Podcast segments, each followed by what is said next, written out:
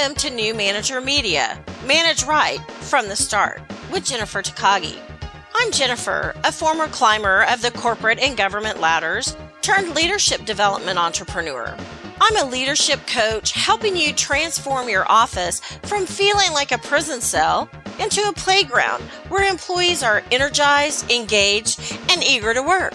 Stress is reduced, productivity is increased, communication is seamless because playgrounds are much more fun than cubicle cells.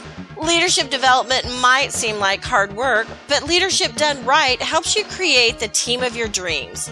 Each week, I'll bring you an inspiring message to pave the way to your successful journey into a leadership role. Thank you for joining me today. Now let's get started.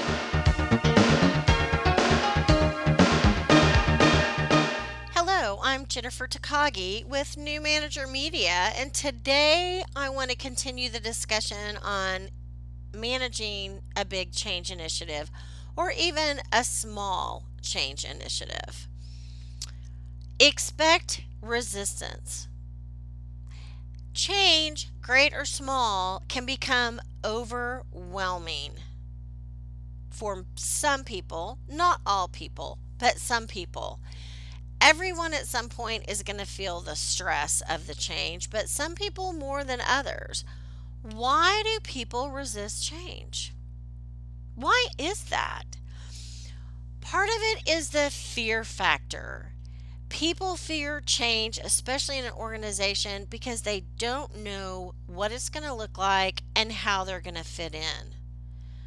Am I still going to have a job? What's my job going to be? Am I going to want this job? Do I even want to stay here? Is my pay going to be affected? Are my benefits affected?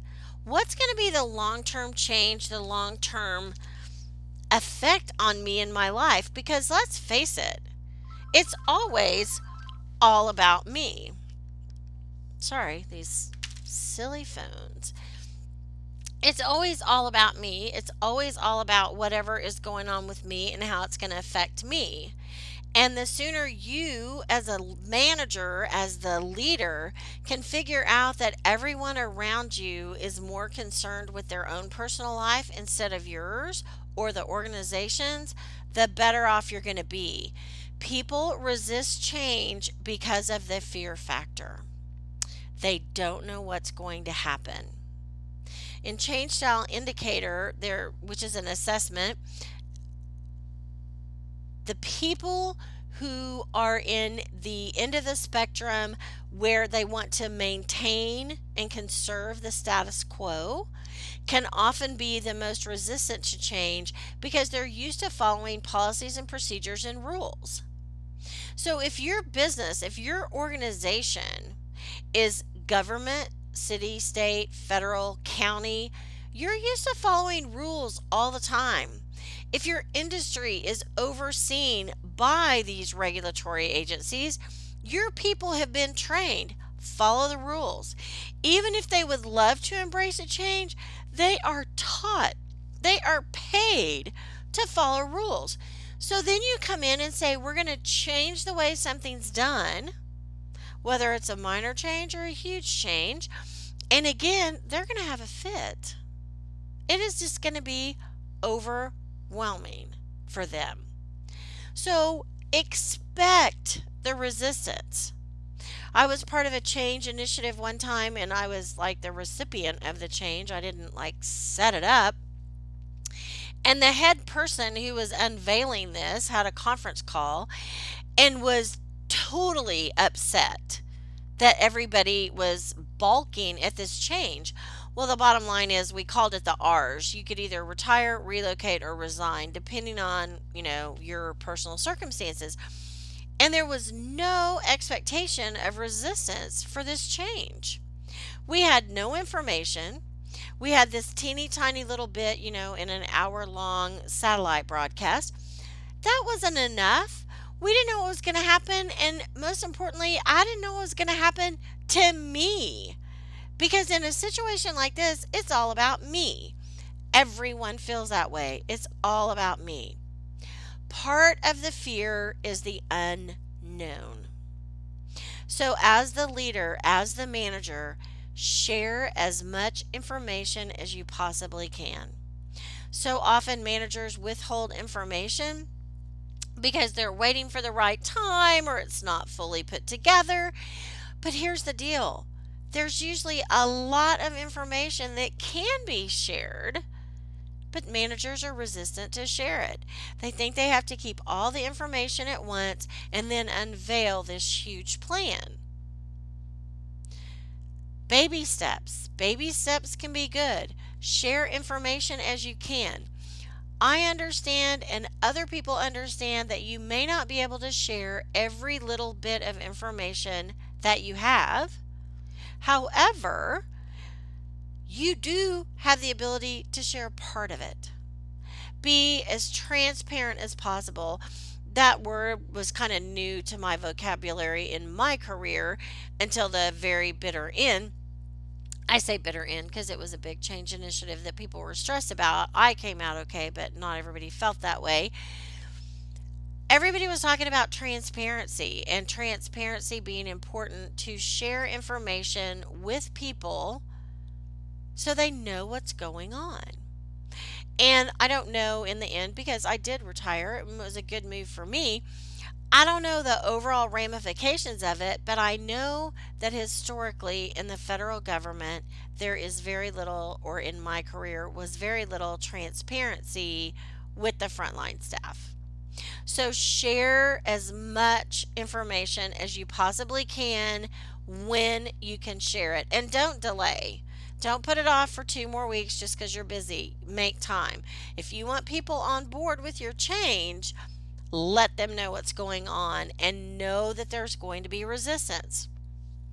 The other point I want to make is do not punish the resistors. There are going to be people who resist the change to the bitter end. Imagine it if you will. The train is in the station. People are getting on board. Some got on board the minute the train came to enough of a stop that the doors were open and they jumped on and they were in on that change immediately. Other people were a little slower and they sauntered over to the train and got on. And then you have the people, and you know who they are, standing on the platform as the train is starting to pull away and the doors are about to close and they run at the last minute and jump on. It's okay. It is okay that some people waited till the last minute to get on board. Be the bigger person, be the better leader, and embrace them for getting on board. Do not punish them for being a latecomer. Do not make snide comments over time about, oh, well, we know that Sally over there won't get on board. Accept them when they get there just because you respond to a change very quickly and adapt and adopt it very quickly doesn't mean everybody else does. They're all over the board on when they're going to get on board. You know your people who immediately balk if anything's going to be changed, anything at all. Know that. Of course, you know, you can control how vocal they are in a group setting and disruptive that's a you know different thing altogether but if you know that's their struggle getting on board have a conversation with them find out what they're scared about find out what they're upset about answer as many questions as you can but once they make that turn once they jump on that train once they're on board do not punish them embrace them for being part of the change that's happening It doesn't matter when they got on the train, they got on the train. Expect resistance. People are scared. They don't know how it affects them. Share as much information as you possibly can as soon as you possibly can and don't punish the resistors. I'm Jennifer Takagi with New Manager Media, and I would love to connect with you. And if there's any way I can help you with doing any type of training or speaking for your organization or at an event, please contact me, Jennifer at TakagiConsulting.com. I look forward to connecting with you soon.